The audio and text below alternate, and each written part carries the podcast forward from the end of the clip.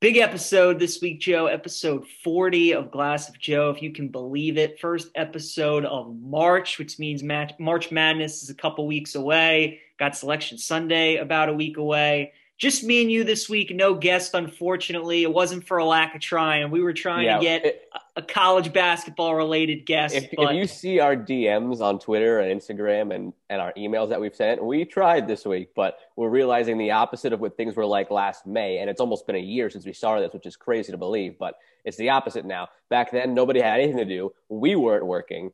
And everything we sent out was like, sure, I got nothing else to do. Right. Now it's, now it's, you know, we're realizing – we have a tight schedule because we're working again and people are actually busy. So it's not as easy. Uh, we have some things laid out after this week, but this week was tough. So it's just us. But to repay that, we decided this would be the best possible week to go ahead and give our 2021 MLB preview because we know things are going to get crazy the next couple weeks with all college basketball, our guests, March Madness. Uh, so there's no better time than this one, episode 40, big episode, go big with the MLB season preview. Absolutely. And, uh, you know, I mean, we've talked a little bit of baseball. Our last guest, Grant Paulsen, was on and kind of started to dive into that. We've started, we've started talking spring training a little bit, but now we can really get into it with certain teams. And uh, as we did when we were previewing baseball last season, which is crazy that this is our second yeah. preview show for baseball.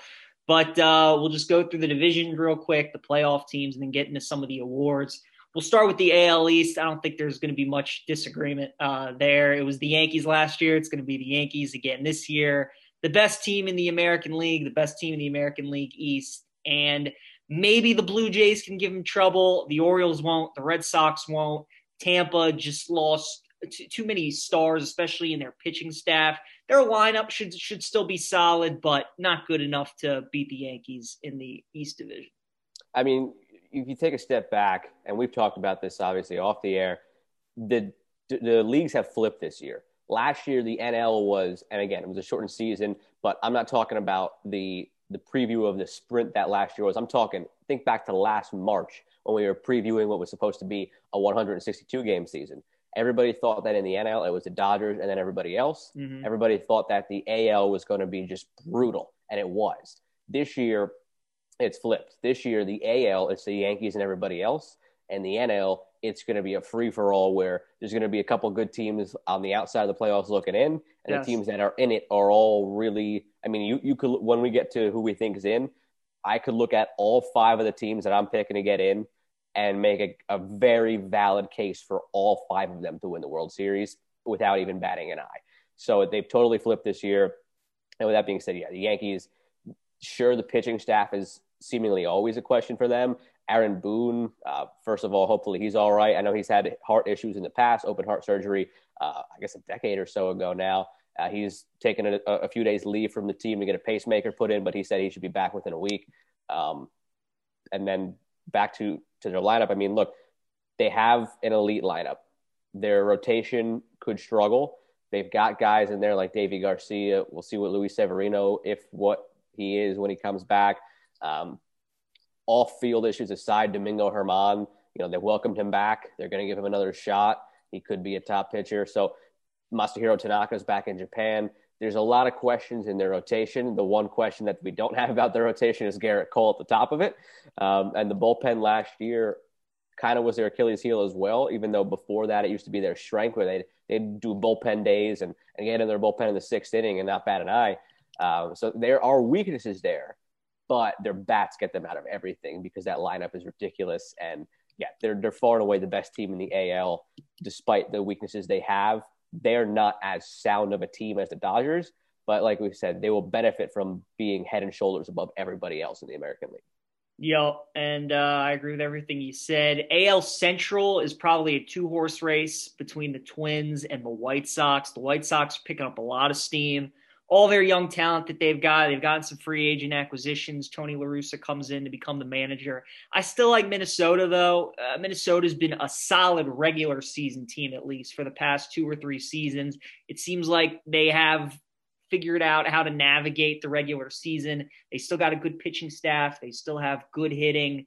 Uh, just a good roster, you know, with a lot of utility guys who can they can plug and play every day. Um, So I still like Minnesota. Chicago is going to be a good team, but uh, I'm still putting my money on the Twins to win the Central. I am buying the hype of the White Sox. I do think, you know, look, they've got the reigning MVP winner in Jose Abreu. Um, you go through their lineup, they have a ton of talent, especially young talent guys like Madrigal, who you think are going to make the jump. Um, Anderson at shortstop, they have a ton of talent. The rotation for them as well on the uptick. Is the wild card in this. I mean, Renteria was just manager of the year in the AL, and they canned him for La Russa. I don't know what that's going to bring.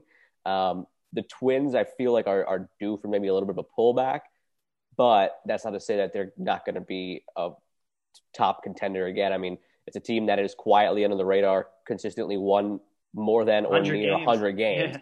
and people forget about that. So it's going to be a tight race. I, I, I don't want to fall into the hype of the White Sox, but I am because I do think they have that necessary talent. Uh, I'm going to go with the slight edge to the White Sox, but I don't feel very confident in it. Like, of all the divisions we're going to go through, this is probably the hardest one to, well, the hardest two horse race to pick. The hardest division, and we'll get to that, is I would say is going to be the NL East. But, uh, but this is this is the hardest two horse race to pick. I don't really know what's going to be the deciding factor, other than to say who can beat up on the bad teams the most because you look at the rest of that division and there are a ton of wins to be had there against the Royals and the Tigers and the Indians. So when it comes to the White Sox and the Twins, they're probably for the most part going to split when they're playing against each other throughout the course of the year. That'll even out who is going to beat up on those bad teams the most. And that's why we see the Twins lately having a hundred plus win seasons is because they're taking care of the Tigers and they're taking care of the Royals. Mm-hmm. So if you could take care of those teams, you're going to win this division. And obviously, again, we're back to a 162 game season where you're playing a normal schedule again, not like last year where it was just regionalized. So they are going to play in the whole league again, but you're still obviously playing against the teams in your division way more than anybody else. So take care of the Royals, take care of the Tigers, and the Indians to a lesser extent because they're not as bad as those other two teams take care of them, and you're going to win this division. And uh, look, AL West for me was the toughest division in the AL to figure out. I, I, I bet against the A's every single year, and every single year, Bob Melvin in Oakland makes me look stupid. But they lost Marcus Semien, and that was a really big piece to that lineup, and I think that's going to hurt them. I wanted to pick the Angels just because of how much Me you too. and I love Trout. and they've made some nice acquisitions on the pitching staff, and Rendon's going to be healthy for this whole year. Shohei Ohtani back as Ohtani, well. Ohtani, Pujols' last season. You wonder if maybe they got a little juju on their side. Maybe he can ride out into the sunset with an AL West title and they can make a run in the playoffs. But even though they lost Springer, Joe, even though they lost Gerrit Cole last year, Verlander's coming off surgery um, or they lost Cole two years ago. I still I still like the the Astros to win this division. I mean Bregman. I know Altuve struggled, but he he's still a good hitter. They got Alvarez, Gurriel. There's too much talent in that lineup. Verlander's got a rubber arm. Uh, he'll be fine. They got McCullers coming and backing him up. So the Astros, uh, you know, now that the whole cheating thing has kind of died down a little bit, they're still going to get booed because fans weren't in the stadium last year and they're going to let them have it. But at least they're they're used to all that stuff now. And in the midst of a 162 game season, they still have the best roster in the division, and I think they ended up they end up winning it. The reason it could be a tricky division though is Seattle hasn't made the postseason in 20 years, and I don't think this will be the year that they do. But I mean, time's on their side. Like eventually, one of these years, Seattle will put it together. They've had some nice starts to season, but they just fall off a cliff in July and August. So maybe this will be the year for the Mariners. But to me, it's a two horse race between the Astros and the Angels. But I think the Astros win the AL West. The two teams I'm discounting immediately are the Mariners and the Rangers. Rangers, I think, are going to be in the basement here. And the Mariners, like you said, uh, don't think they'll make it, but they'll be more competitive. And we saw that last year. Uh, they, they had a, a lot of games last year where they beat some of the top teams in the division. Um, we've seen in the past, not last year, but the year before, before they went on that historic losing streak, they started the season really hot out of the gates. They have a lot of great young talent. Unanimous Rookie of the Year winner last year. They have Jarred Kelenic probably coming up early this year. So I think they will make more noise than people realize. But again, same thing for me. Uh, it comes down to the other three teams in the division. I think it's more of a three horse race than a two horse race because for all the times that we discount the A's, we see what they do time and time again. So I think they'll be right in the thick of things, probably hovering around 90 wins. I think of all the divisions, this one might have the division winner with the fewest wins, even you know NL or AL. I think this division will have the division winner with the fewest wins. Yeah, I agree with that. I, I think the Astros win it with maybe like a 92 win total, something like that. And again, you know the A's usually hover around 90. The Angels could have better pitching than people realize with Bundy and Heaney leading the way and, and some other pieces in there. Um, again, in that lineup with with the best player on the planet and Mike Trout and another MVP and Rendon and beyond that. And Pujols has been making headlines the last few days because people are trying to figure out if he's like three years older than he actually says he is. And apparently there's some credence to that. I'm not going to go down that rabbit hole, but um, I could see them certainly. It wouldn't put it this way. Any of these three teams, any of the three A's in this division, Astros, Angels, A's, not surprising me if any of them win it. I'd probably say the Astros coming around 92, the A's coming around 89, the Angels coming around 87. It's a tight September race, and the Astros come out on top. Now, remind me for the wild card, are there four spots or is it just two again? So yeah, the, the, MLB screwed us on this last year because we did our whole preview episode, and then on the e- the day of yes. opening day, they changed it like before the first pitch. So I've been trying to read up on it. For right now, we're recording this at 11:18 and 27 seconds on March 4th. It is not expanded postseason. But like last year, people are saying do not count that out until April 1st and the season starts because they are very liable to change it on the eve of the season. That's what I. That's so. As what now, we'll do. We'll give the top now, two teams, and then we'll give the two yes, more if we. As, I'm just going to say, as of now, five teams are picking, but we'll give the other three as well, just in case. Just in case. Um, yeah, all right. So my top two, if it just stays a normal format with your two wild card, uh, I like the White Sox to make the playoffs. A lot of talent, and then I told you the Blue Jays. For me, I like them a lot this year. I mentioned Marcus Semien left Oakland. He goes to Toronto to go along with Springer and all that young talent that they have with Vladdy Jr. and Bo Bichette. Their lineup's really, really good. The pitching is the question for the Blue Jays, but you know, sometimes when you just have a lineup that's so good, like the White Sox did last year, the pitching kind of falls into place. And I think that happens for the Blue Jays this year. You mentioned how the Twins and the White Sox get to um, get a lot of wins against the bottom feeders in the Central. I look at the Blue Jays the same way. Other than the Yankees, you can get a lot of wins against the Red Sox, the Orioles. Um, so I think they make the playoffs. And then the other teams, if it does expand, I'd put the Angels in there, and I'm going to say Tampa slides in there. I know they lost Morton and they lost Snell. Eight, One more, right? too? Is it eight? Eight, yeah, it's eight. eight. So uh, yeah, eight total. So just four wild card teams and uh, Tampa's pitching staff. Wander Franco, if you don't know the name yet, learn it because he will be the next star for the Rays. And, and the Rays just find guys everywhere. I know Kevin Cash had an absolute blunder in the World Series last year, but he's still one of the best managers in baseball. And uh, I think the AL East gets three teams into the playoffs if the playoffs do expand back to eight. You still only gave me seven teams. You gave me three division winners and four wild cards. That's right. Five wild Five wild cards. That's right. That's right. That's right. Uh, so let's see. The fifth wild card team then would be let me think. I guess Oakland, if I had to, if I had to pick pick a fifth, would be right, so uh, would be Oakland. If we're going normal format, which I th- I think it'll end up being, I think they're going to do the smart thing and keep it three division winners, two wild cards, back to the old way. If that's the case, I'm going Yankees one, going White Sox two, Astros three, Blue Jays, Twins four and five as the wild cards. Here's my kicker. I think Toronto and Minnesota both have more wins than the Astros, just like a separate side tidbit, just to kind of show the strength of those wild card teams. I think they both have more wins than the Astros. And going back to what I said, that that will be the division winner that has the fewest wins of any division. So go with those five. If it's expanded, if it's expanded, I'm putting all three of those AL West teams in there for again, like I said, it for that division not having the winner who has for having the division winner that has the fewest wins. There we go. I got that out right. There's going to be three there, and I think they all get in the wild card. And then my last wild card team here, like like you were having trouble thinking of, kind of scraping the bottom of the barrel. Um, I'm tempted to probably say that the the Rays probably get it. I'm going three AL West teams, probably going three AL East teams as well, and then the Twins and the White Sox from the Central. Um, I think the We Red the Sox will be people. teams. Yeah, I think the I think the Red Sox will be better than people realize this year, especially getting Alex Cora back. But I don't think they get into any conversations.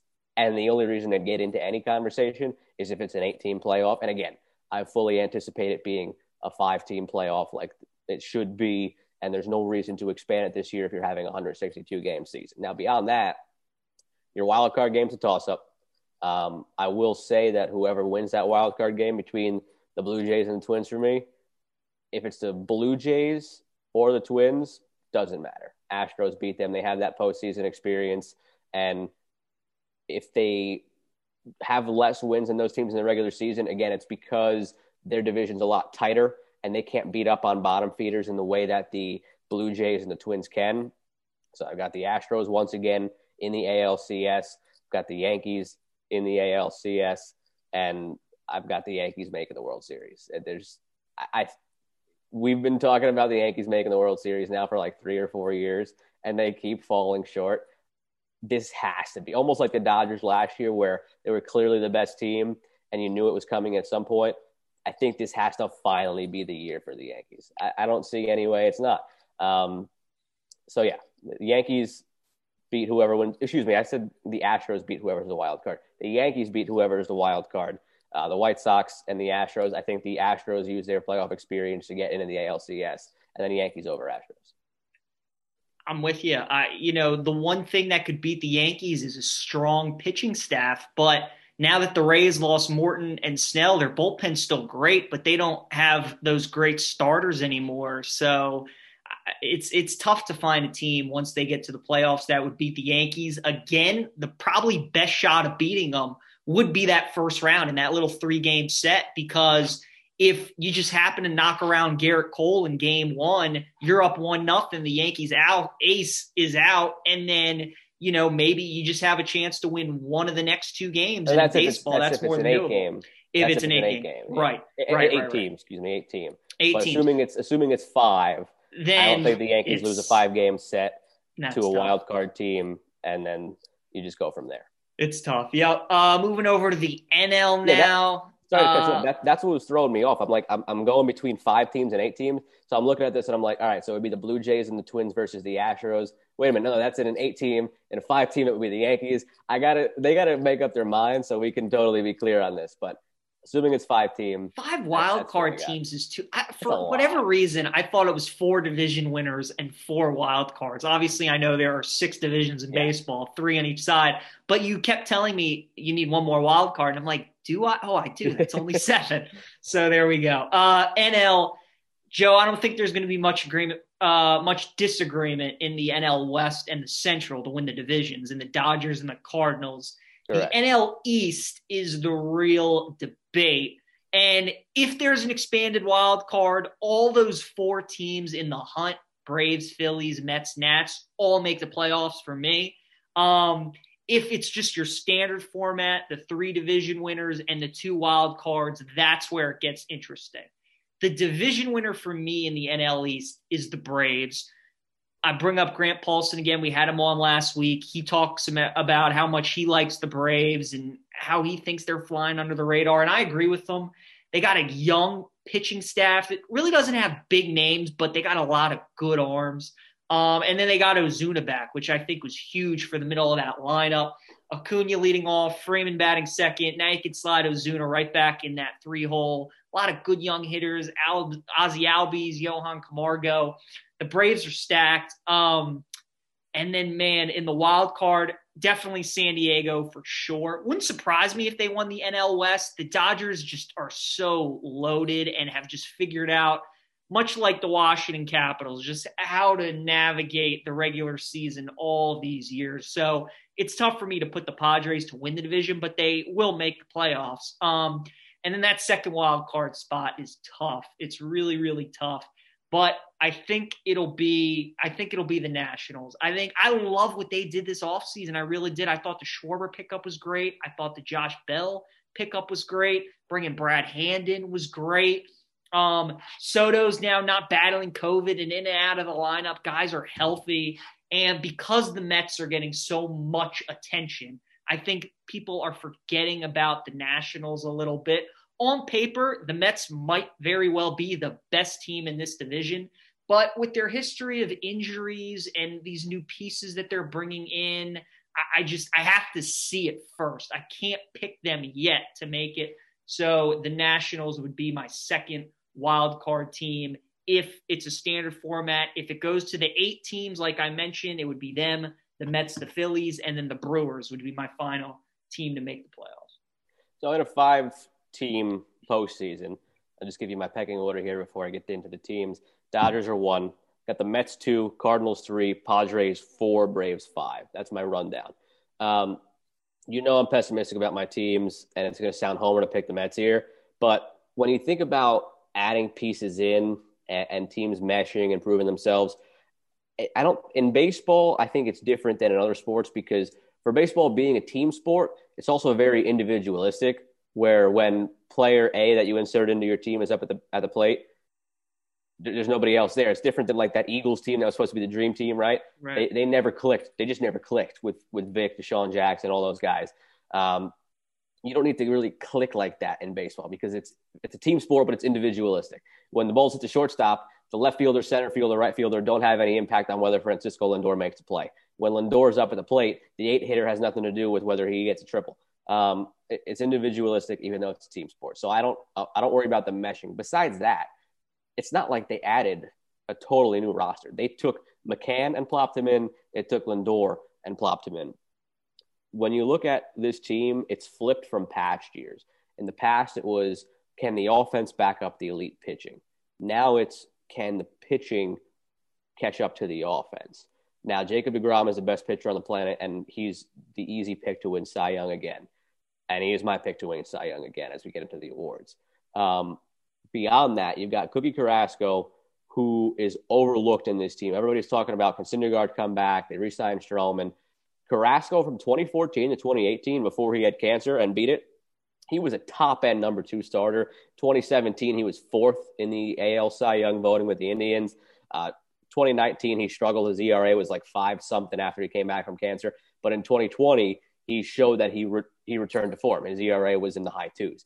So I think you got a top end two who is right behind the DeGrom right there. Stroman's your three. What version of him do you get? Are we talking – the guy who has been a borderline ace? Are we talking the guy who is who who had that one really bad year where he was a three at best?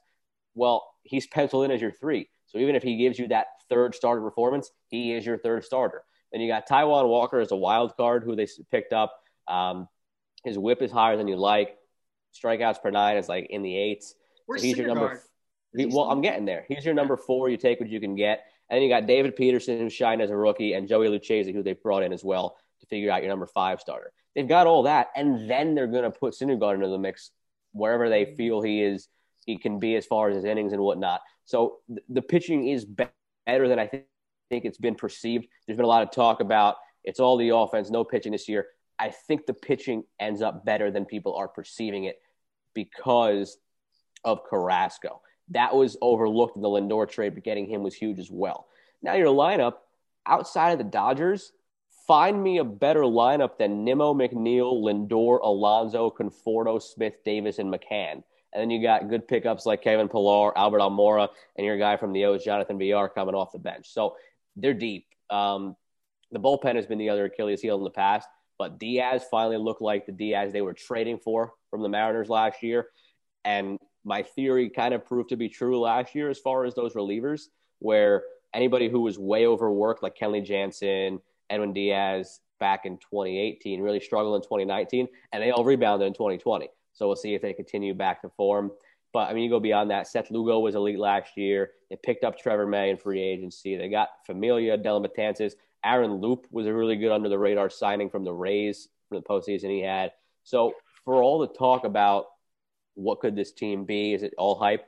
The pieces are there, and I do think they put it together. Um, probably coming around mid 90s and wins. The Braves are probably right on their heels. Wouldn't surprise me if the Braves win. It's a Braves Mets race for me. Um, you and I, for the second year in a row, are in total disagreement on the Nationals. Last year, you thought in the shortened season, um, it really favored them. I had them missing an 18 playoff, and they did. This time around, too, I was not really blown away by their offseason moves. I think the team has more holes than people realize. I think that, you know, relying on on Strasburg and Corbin to get back to their elite forms, that's something tough to hang your hat on. I think they probably missed playoffs again. If it's a five team playoff, if it's an eight team playoff, they get in.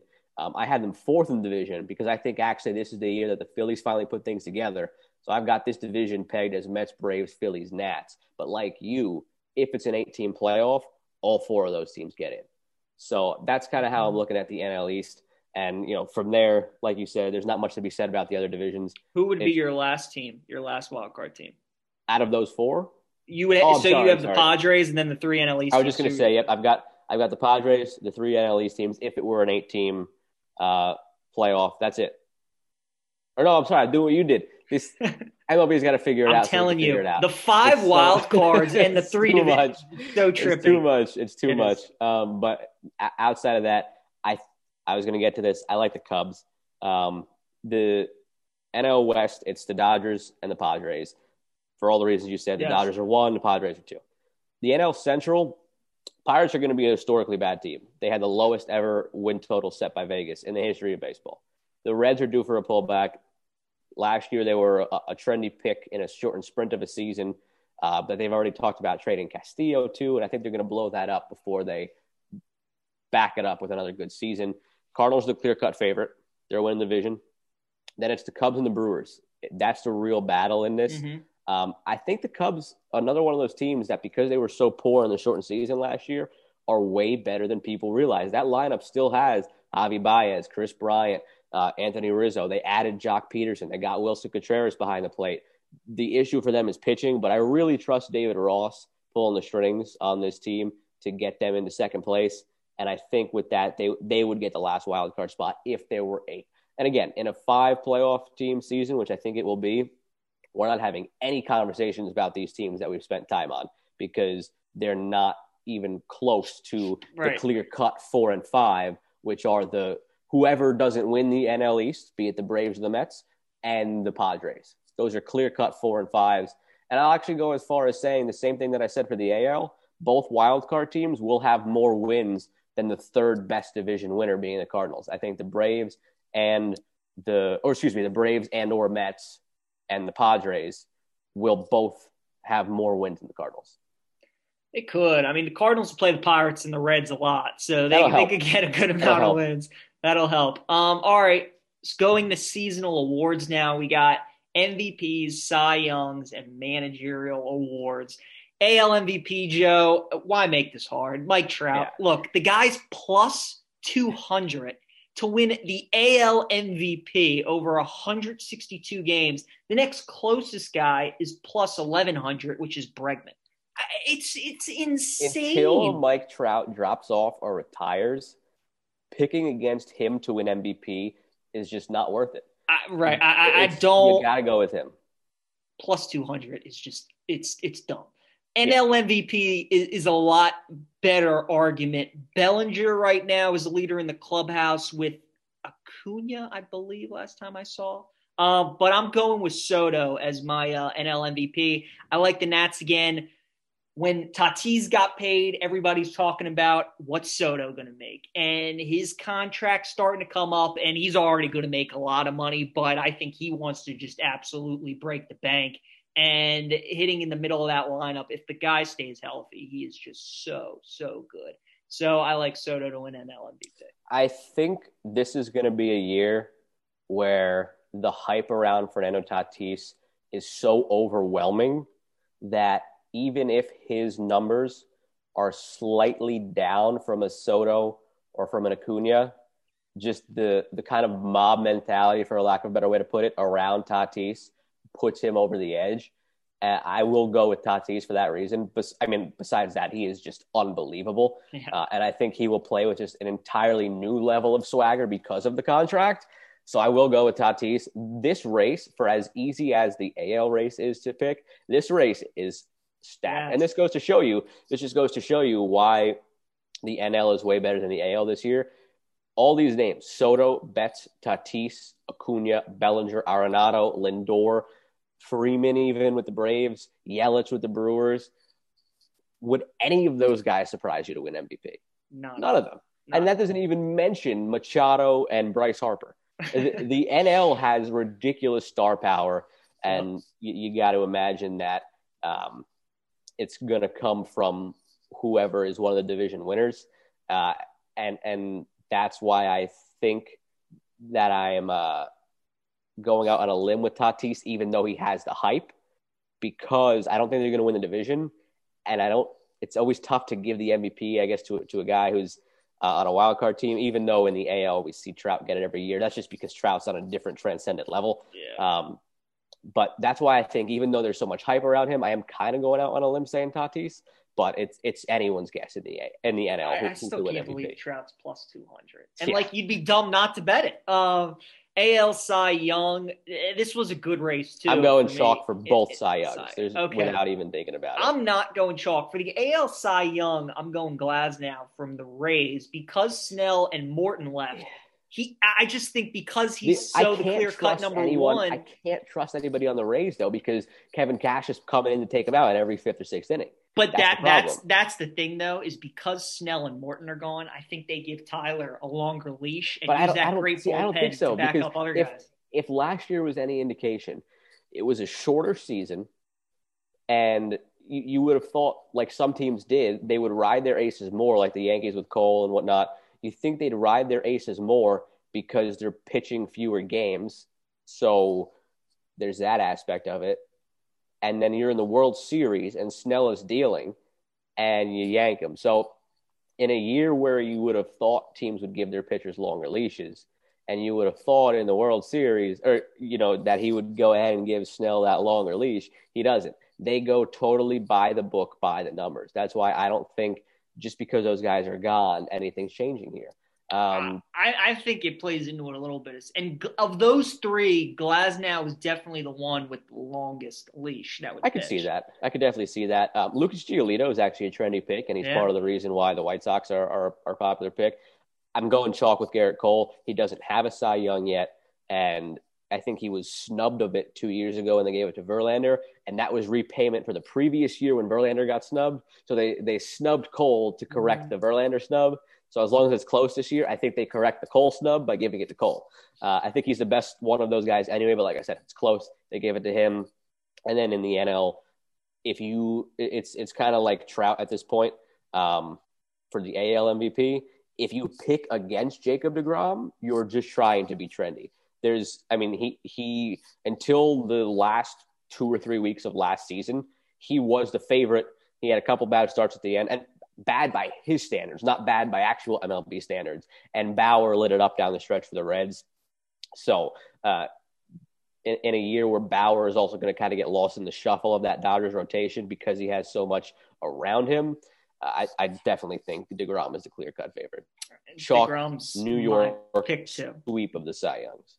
Yep, Degrom is my pick two yeah. to win NL Cy Young. Um, and then the manager awards were were tricky. In the AL, I went Charlie Montoyo from the Blue Jays. I like Toronto a lot this year. Uh, you know, the White Sox made the wild card, and uh, Renteria won it last year. I think the Blue Jays make the wild card, and Montoyo wins it. And then NL manager. I'm going Davey Martinez. He's got a World Series, so it's probably tough, and he needs to really have a good season. I think the Nats need to win the division for him to win the Manager of the Year, but I'm just looking around the rest of baseball, and you know they wouldn't give it to Snitker in Atlanta if they win the division. They won't give it to Shildt in St. Louis. They won't give it to Roberts in in LA. So I'm just it almost was by default. Like what team would have a good year would you give it to? Girardi in Philly was another option, but uh, I'll go with Davey Martinez. So going by my picks to to be division winners and wild cards, Um, if the Mets win the division, I think Rojas absolutely has to be in the conversation. I, I, I see. My problem with this award is so many times it should go to a team's manager who's not in the playoffs. I and agree. we never see that happen. Right. That's why it's always tough to pick this one. I, I love David Ross. I think if he gets this Cubs team in the mid 80s and wins, he's in the conversation. Or, you know, even if they get to 90, like if this team gets to 90 wins, but because of the Padres and Braves missed out on a wild card, David Ross should be your manager of the year. But that's not how it works. Um, I hate that we're agreeing so much on things here. Uh, oh, wow. You like Davey too? No, I, I, another one. I do like Davey, but again, uh, I don't see them giving him the award unless they make the playoffs. I don't have them making the playoffs. So in the same way that you went with Davey by default in your mind, I'm going with Rojas and the Mets by default in my mind because I, I don't see it going. Same thing to occur with the Braves. I don't see it going to Roberts. The other one that came to mind was Tingler with the Padres, but I feel like the perception is, and it's not a perception, it's a reality. The Padres are a way more talented team on paper than the Mets are. Yeah. So if the if if it's between those two guys, I see it going to the guy who has the perceived less talented team. So that's what I'm going with. If the Padres win the division, win the West, then Tingler absolutely could get it. Oh, yeah. If they go to the wild card though, and the Mets win the division, I think they would give it to. Agreed on the AL, by the way, with with the Blue Jays. I mean, that's Montoyo's got to be the guy. I mean, I, if they, if they make so. the wild card, that's got to be the guy. I have a I have a three year two year streak of, of the AL Manager of the Year. Uh, really? So I'll see if I can keep that going. I do. I do. Very nice. Um, all right, well, Ness, so that was our baseball preview. Before we get into uh, college basketball, March Madness, just real quick, NBA, they're playing the All Star game this weekend, which means they got the skills competitions going on. Uh, Three point shootout, very good um, list this year. Devin Booker, Jaylen Brown, Steph Curry, Zach LaVine, Donovan Mitchell, Jayson Tatum. I mean, those guys are all all star caliber Yeah. players. Um, I mean, the three point shootout's so tough because obviously it's the rack and the time. I'm going with Steph Curry. Uh, you know, the best shooter doesn't always win it, but Steph is just, I, I mean, he necessarily doesn't practice the three point shootout, but he does everything from like the tunnel shots Yeah. and the deep shot. I just feel like, and he's done it, he's done this before. I, did he win? I think he, He did win, He and did then win Klay one Thompson year. won with a higher score, so he has the motivation to now beat Klay. And Right. Yeah. that whole aspect of it. So I, I would go Steph. My uh my sneaky pick would be Zach LaVine. I think he he could be he could be interesting and, he's and not has my sneaky pick. He's my pick. Really? Zach LaVine's my pick because I've gotten to watch a few Bulls games this year from from covering the Wizards and uh, doing graphics for those games. He's a very streaky shooter. he is. If he's on, he's got a shot at this, and I'm partly picking him more for the history aspect of it. No player has ever won the dunk contest and three point contest. He could be the Mm. first to ever do it.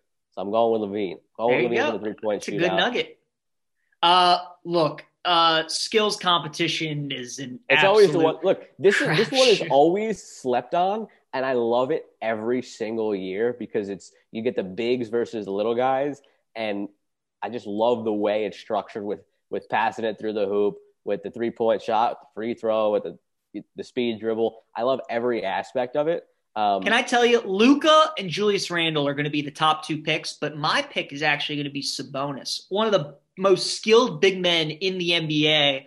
And I, I think I think he's going to win this thing. It's a total crapshoot. I'm not going to put money on it, It all but comes that down would be to my pick. It all comes it, every year. This comes down to who can come up and hit that pull up three. Yes. Uh, I'm going with Chris Paul. I think Chris Paul, the last few years, there's almost kind of been like a Chris Paul renaissance where people forgot how elite he was when he was with uh, New Orleans back in the day. And then he went to LA, was elite, but because they never achieved what they were supposed to in the playoffs, people forgot about him. And you see what he did last year, and you see what he's doing this year in elevating a team that probably is punching above their weight. I mean, the Thunder should not have made the playoffs last year. Look what Chris Paul did. Right. This Suns team, it's a good team, but it's probably not as good as they actually are. So I think this is a chance for him to just kind of remind people, like, yeah, yeah, I'm still me, and and and go ahead and win this thing against some of the best young stars and some of the most talked about with Doncic and Randle. So I'm gonna go with Chris Paul. Suns are a two seed right now in the West. They Crazy. beat the Lakers. The it really is crazy. Um, and then the slam dunk contest is the last one. Anfernee Simons, Cassius Stanley, Obi Toppin. Joe, I forgot he was in the league, so I'm going with Cassius Stanley because I mean you got a I'm going with 33 percent him. We've chance. seen so- we've seen what Obi Toppin's done with those in-game dunks Yes. at Dayton last year. I'm Yeah. going Obi Toppin, and, and again the dunk contest. You know contest. which the, the, dunk contest is another one that's a total crapshoot because of the parameters where it's like you only got a certain amount of time or attempts. You know, so even if somebody has the most creative, great idea, if they can't pull it off, they're screwed. Uh, and over the last few years, how many times have you seen it where someone's got this great dunk idea, and just because they don't get it, they end up losing, and somebody else who has some like milk toast, Right. run of the mill dunk wins it. So Well, that's part of it too. But in the other two, in the three point and the skills, you control what you do. In the slam, uh, you know, so a judge could give you a nine when you deserve a Yeah. ten. You could Hey, lose. Exactly. So- How many times have you seen Yeah. uh, someone hold, Dwyane Wade is infamous for it, where he holds up an eight when it's totally a 10. So, I, I mean, the dunk contest has gotten a little stale lately because people are running out of ideas. I wish they would liven it up, not this year because obviously protocols, but in the future, get like a person who's just a straight up YouTube professional dunker and like Right. have them get in it, kind of like pros versus Joes sort of thing. Um, but I, I got to go with Obi. It's always a fun my weekend. favorite, my favorite NBA uh, competition is the one where they bring in a current NBA player Yep. from that city's team, a WNBA player, and a former legend, and they do like a layup, a free throw, a wing jumper, a three pointer, and a half court shot. I love that, and they did it like a couple of years, and they stopped doing it. the but old wish they would guy go back to always gets the half court shot. Never, Always. never fails. The legend always hits the half court shot. Um, all right, Joe. College hoops talk before we get into trivia, and things are heating up. Selection Sunday is let's see, today's a Thursday, so we got nine days until Selection Sunday. It's just fantastic. Um, let's see. We got uh, on the bubble. Man, so Michigan State. Well, it was a huge win for Georgia Tech against Duke. Duke, all this talk, they had that win streak, and then they go into Louisville, and then they lose against Louisville, and then they lose to Georgia Tech. And uh, Duke, well, they have to beat Carolina in their season finale, but then I think they have to do a little bit of work in the ACC tournament too.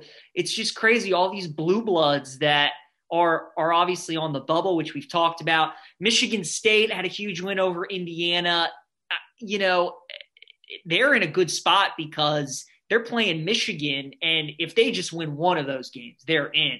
If and they the lose, is, I just saying, I don't think Michigan's it will hurt them. exactly. Michigan's regarded so highly that if they lose both games, it doesn't hurt them. They're not going to get penalized for losing two games against a number two team, Michigan. So Yeah. uh, at this point, I'm try- I'm trying not to get bogged down too much in the bubble yet, just because.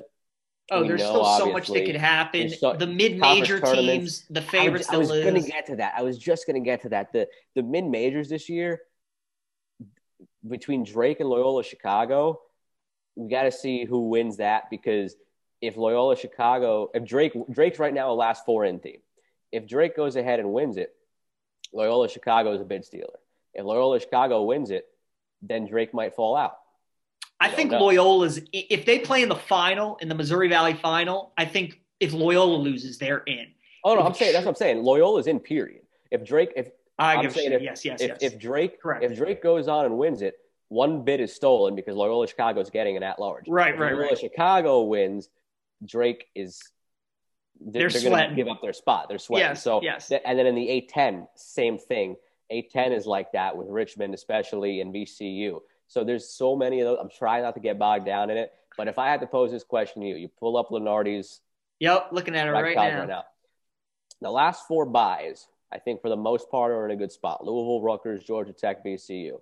So of the last four in, first four out, next four out that he currently has, from those 12 teams, if right now you had to pick four of those to get in, who would be your four?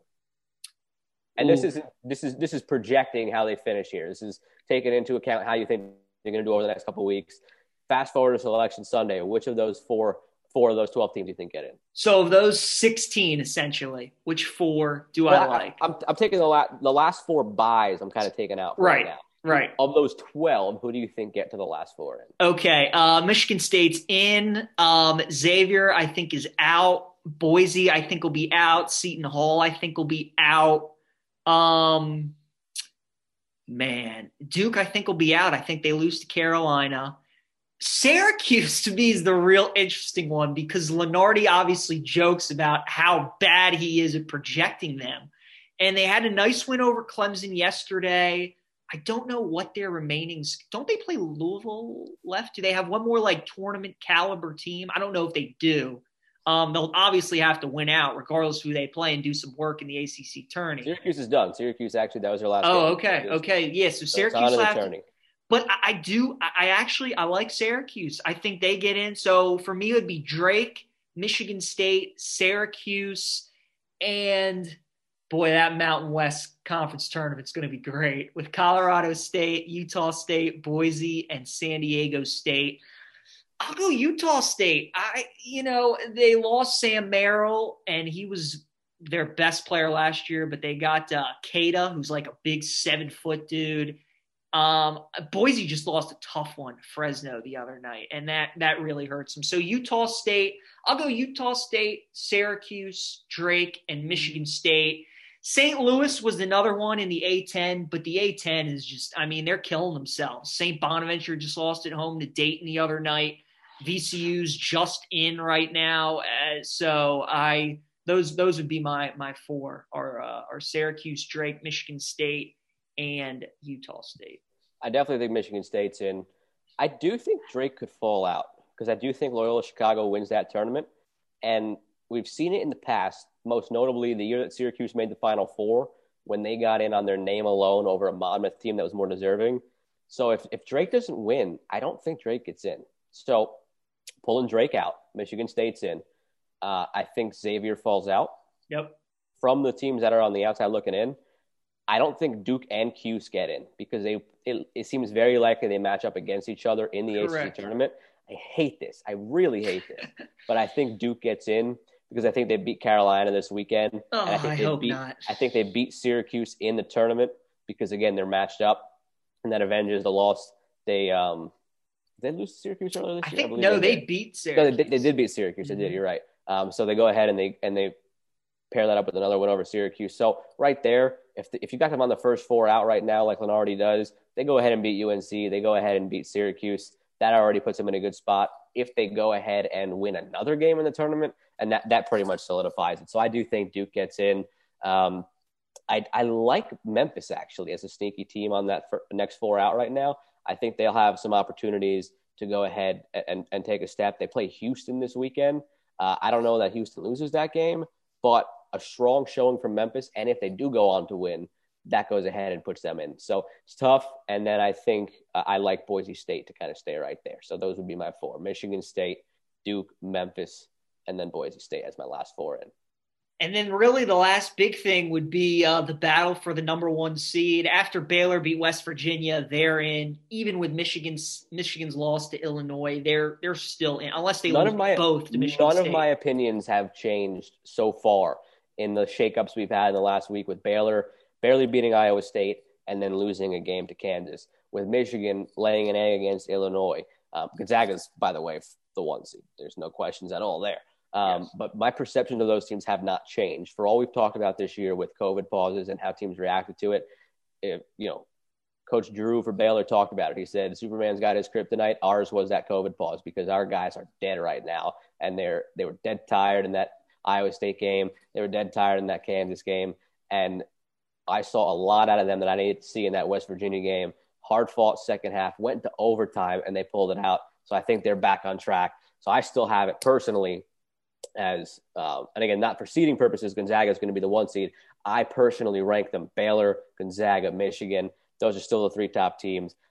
I mean, it's hard to to kind of go beyond there because now you're talking Illinois, Ohio State, Alabama, Houston. It kind of gets muddled there. Um, mm-hmm. Big thing, Gillespie got hurt for Villanova last night. You hope his MRI is okay. Yeah, left with a knee injury, awful. so you don't know how that impacts things. Um, but those three teams, clear cut above everybody else. Those three teams. So it's it's just a battle for the rest of it. Yeah, and Illinois plays Ohio State on Saturday. So if Illinois wins that game, they're the fourth number one seed. If they lose, then I'm interested to see what Lunardi does. I think he would keep Illinois there for the moment, but I think he would put Ohio State at the number one, two seed, jump Alabama, and then he would see what happens in the Big Ten tournament. Because that Illinois win without Dosunmu, the way they beat Michigan, that just carries so much weight. The fact yeah. that they won at Michigan, Ohio State lost to Michigan, Illinois is looking good. So I still think they can afford to lose the Ohio State game. They could stay the number one team. And then, really, as long as they don't have an early exit in the Big Ten tournament, I think I think the four number one seeds that are projected right now pretty much stays stays uh, stays true. That. Now, the big team that I wanted to hit on here before we get into our preview of this weekend schedule, Oklahoma State. They made the biggest jump this past week from the eight nine line to now I believe they got all the way up to the four line, if I want to. Say. Yeah. Oh, yeah. Joe, line. look who they're projected to play. Belmont. Look. Oh, you know that's, that's upset city. I love. That's Belmont. your favorite team. That's I your love favorite them. team. I um, just love them. I I think Oklahoma State uh, is a really interesting team to watch here because think of the past top picks who we've seen on less than stellar programs. Mm-hmm. Ben Simmons, LSU, they didn't do anything. Um, you know, you saw why am I blanking on his name? Oh my goodness, the, the math kid who went to Wisconsin uh, to Washington. Markelle Fultz. Markelle Fultz, thank you. Uh, and Washington wasn't any good. And and you, you you've seen that this is different. Cunningham is doing what he's supposed to do. He's putting the team on his back. He's scoring 35, 40 a night. Last week they were unranked. They beat Oklahoma. Then they followed up with another win against Oklahoma just a few days later. They're legit and they have better pieces around them than people realize. And they're a lot better coach than people realize. Mm. I think people are sleeping on this team. I think they probably come in around a four or five, and they're a team that could very well upset a one, depending on who that one is, especially if they end up getting in that fourth region where they're in with either Illinois or Ohio State or something like that. I'm really curious to see how they look, especially in the Big 12 tournament. Could they get another shot at Baylor? What will they do with it? Um, they play them tonight. Oh, that is correct. Yeah. That is correct. so we'll find out a lot we'll about Oak State tonight. tonight. We'll um, tonight. The Oak State, they're rolling right now. But for me, uh, the Big Ten, it's kind of like it seems like they've had a team at each point in the season that has gone through a stretch like this. Oklahoma had a stretch where they beat three straight top 10 teams.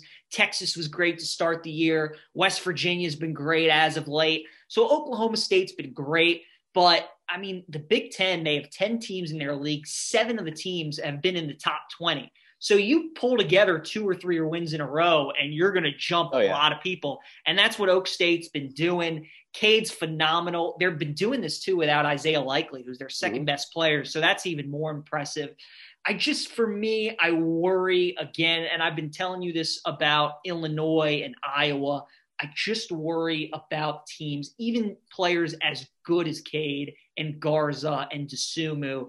I just worry that come March, come March Madness, these conference tournaments, when you have a player that's so high profiled and so well known, I just worry that if a team gets in trouble or if they're going through a little slump, if they just rely on that player too much, and because of Cade's greatness and because of how well they're playing, I just wonder if Oklahoma State is maybe just they're they're kind of peaking a little too high right now, but they're they're rolling. They're going to get a great test tonight at Baylor. Baylor's favored by 12, which seems a little stinky. I know they're at home, but I mean, 12 is a lot of points. A lot. So. Yeah, I was looking at that today and I read it as Oklahoma, not Oklahoma State. So I yeah, I, and Oklahoma plays Texas. So uh, so that's another great game. Look, the Big 12 and the Big 10, just about every night you're going to have mm-hmm. ranked games. So uh, so yeah, that is definitely the game of the night, and we're going to find a lot about Oklahoma State. They don't even need to win if they can lose and it's close.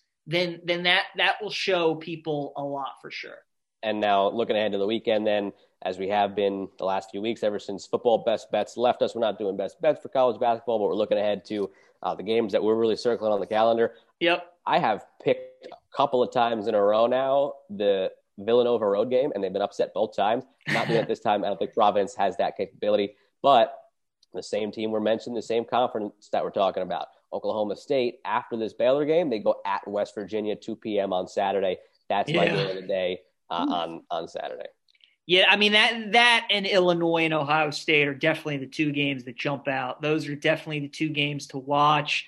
Um, as I roll through the slate, I mean Saturday there really isn't much that jumps out. Again, this time of the year, a lot of those mid-major those teams games, are in their com- Duke Carolina is is another one, and it's not because they're ranked; it's because they're both battling getting to the tournament. So that's a huge, huge game.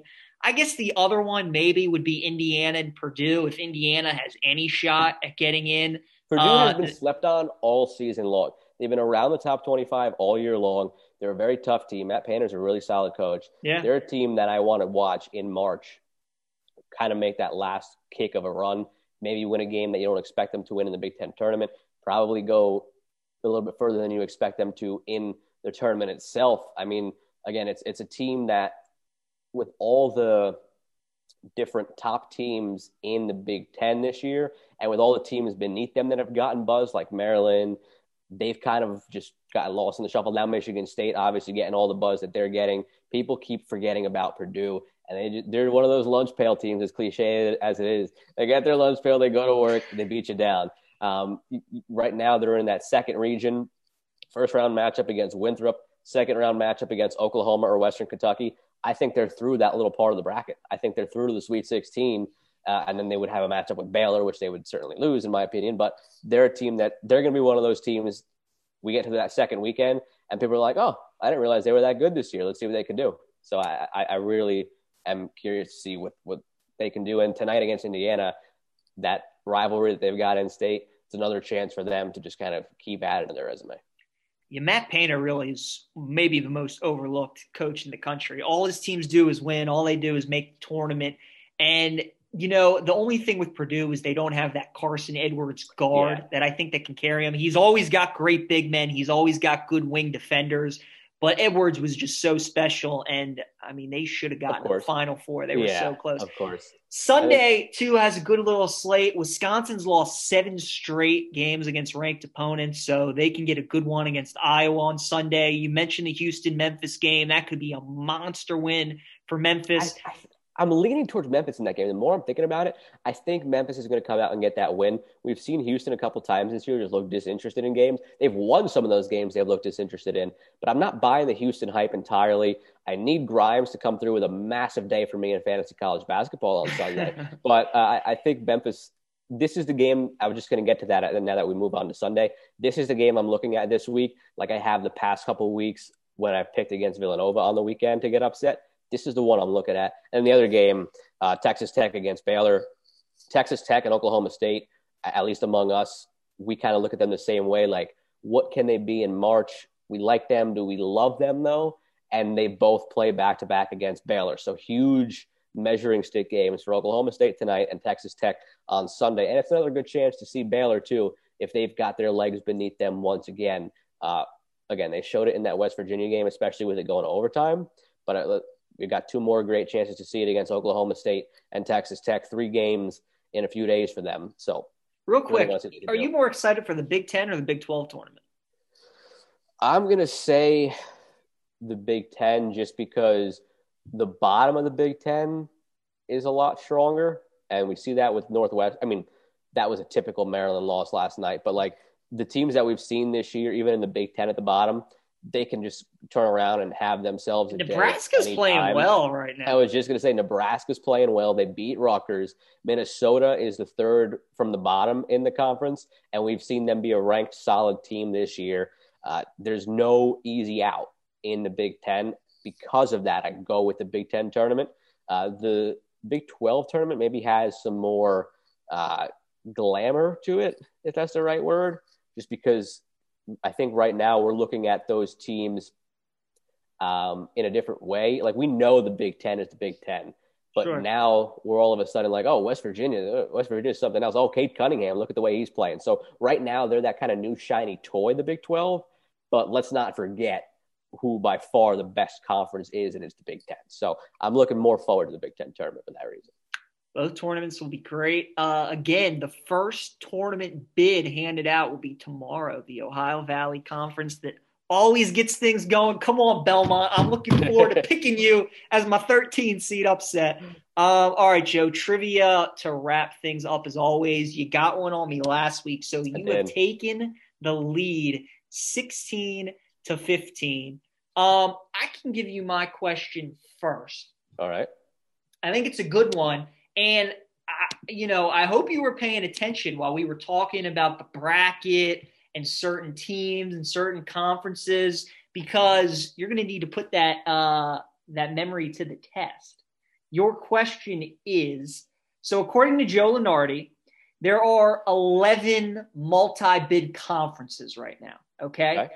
Of those 11 conferences, five of those only have just two teams in his projected tournament field right now. So you can give me four of those five conferences that only have two bids right now and name the two teams in those four conferences, four of the five, then I will give it to you. Wait, hold on. So you want uh, the conferences that have multi bids, just multiple bids, multiple bids, but, but just two. Only, only two. So there are okay. five leagues that it. only have two teams right now, just two. Okay, I got you. I so give you. me those four. Yep. All right, go ahead. Um, I don't. I I want to say it's. I know Richmond's been getting a lot of talk in the A10, but I I want to say he's got St. Bonaventure and VCU only from the A10. That is one. The A10, right. correct. Just All those right.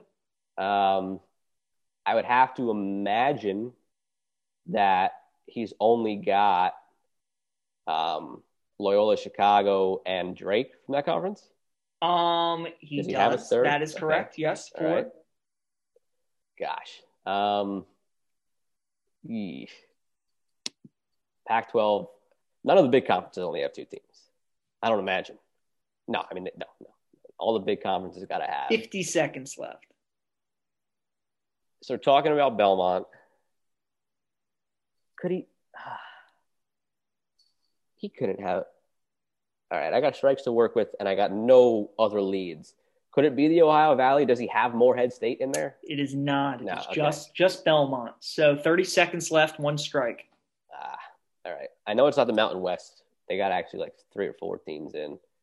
Um, shoot. It's not. Mm. It's a good question. I like this question. I like this 15 seconds left. uh, what are some of the other early tournaments? Horizon League's pretty early. They got Cleveland State. Five seconds. Horizon. Not the Horizon. So we, you know, Gonzaga is so good that we forget about the West Coast, but BYU is the BYU other one is in, the West I Coast. Were, I thought they were only a one bid. All right. BYU, and then uh, the American, Houston and Wichita really? right now. Wichita is in as an 11 seed, and Joe, I actually screwed up. I made this last night and then I saw it this morning. And as we're talking about it, and as I'm asking the question, I'm like, wait, there are only four leagues. Because at last night, the Mountain West only had San Diego State and Colorado State in. But this morning, Boise became the third team in. So had you have said the Mountain West, I would have would have given, given, it to you to because okay. I screwed well, up. But uh, but yeah, the American and the West Coast were the other. That's two. all right. Good question. I like it. For you, yep. I'm going dunk contest. Um, okay. So got that coming up this weekend. Um, thinking back on it, we've had some pretty good ones uh, in the last since from 2010 to 2020. Uh, give me six of the dunk contest winners. All right, uh, Blake Griffin, Dwight Howard. Blake Griffin, yes. Dwight Howard, no. He was 2008, so did okay. not make it in that time frame. So strike one. Uh, Derrick Jones Jr. Derrick Jones Jr. is last year's correct. That's two. Aaron Aaron Gordon. Aaron Gordon didn't win it. He got snubbed. He lost to LaVine both times. Oh, strike two. Well, LaVine was going to be my my next. Yeah, one, I, so. I, I, gave away LaVine. You know, I knew you were going to get LaVine. So I literally said earlier in the show. Right. Um.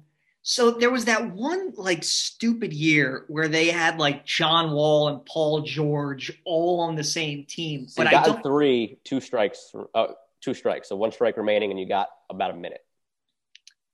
I don't know who those other. I mean, the dunk contest can go to anybody. Oh, uh, oh, was Gerald Green too early ago? I think he was. Uh, Nate Robinson. Or he was Nate Robinson, Oh. 2010. He went back to back in 09 and 10. So you got that Nice, one. Four. You got to give me two more, and you got 30 seconds left. Yeah, One Gerald. Gerald Green's too early. Um hmm. Ooh. All right. Uh, This is probably wrong, but Serge Ibaka? Not Serge Ibaka. Strike. Okay. So, was it John uh, Wall or Paul George? John Wall won 2014. He I- did. yeah. He I- did. So it was Okay. Nate Robinson in 10. The one that I thought you were going to get, and this is why I picked six as the number, I thought you were going to get Nate Robinson. You did. I thought you would get Derrick Jones Jr. because it was last year. You did. I thought you'd get John Wall as a Wiz fan. I knew you would get LaVine. That's four. I thought you would get Donovan Mitchell. You didn't get Donovan Mitchell. I he, I was thinking about him. I definitely thought you were going to get Blake Griffin, 2011. I, said Blake. I said I said Blake Blake and Dwight Howard were my two off the bat. Oh, oh, okay. Well, you still got three strikes. But I missed I missed uh yeah, I missed Donovan. I missed Donovan. Yep. Okay. Uh so who were the other ones? Uh, so was just from from Nate Robinson, Blake Griffin, Jeremy Evans, Terrence Ross, John Wall, Zach LaVine, Zach LaVine, Glenn Robinson the third, Donovan Mitchell, Hamidou Diallo, and then Derrick Jones Jr. Oh yeah, Diallo. I totally forgot about. I wouldn't have gotten any of those other guys. Um, yeah, it was a It was, that's why I picked. That's why I picked six. I thought Nate, Griffin, Yep. Wall, Mitchell, LaVine, and Derrick Jones Jr. That was good. Yeah, M- Mitchell. I was thinking about, but I couldn't remember if he if he was in the dunk. So that's good. He's doing three point shootout too, right? So him and LaVine. Oh, that's do, right. Yep, yep. So two guys could do it. Two How guys could about do that? it. How Okay. about that? All right, very good. Um, well, Joe, episode 40, first episode of March in the books. And next week, we'll have some teams that are locked into the tournament. We'll be previewing some conference tournaments. Mhm. It'll be a lot of fun. Hopefully, we'll be able to have a guest. Again, it's just this time of the year. You try Yeah. to get college basketball people. Like John Everybody's so busy. says, everybody right now is like an accountant in tax season, and it is tax season. So get your It, taxes it done. They, they don't sleep until May. Not right Nope. now. Yep. Uh, all right. We'll see you next time.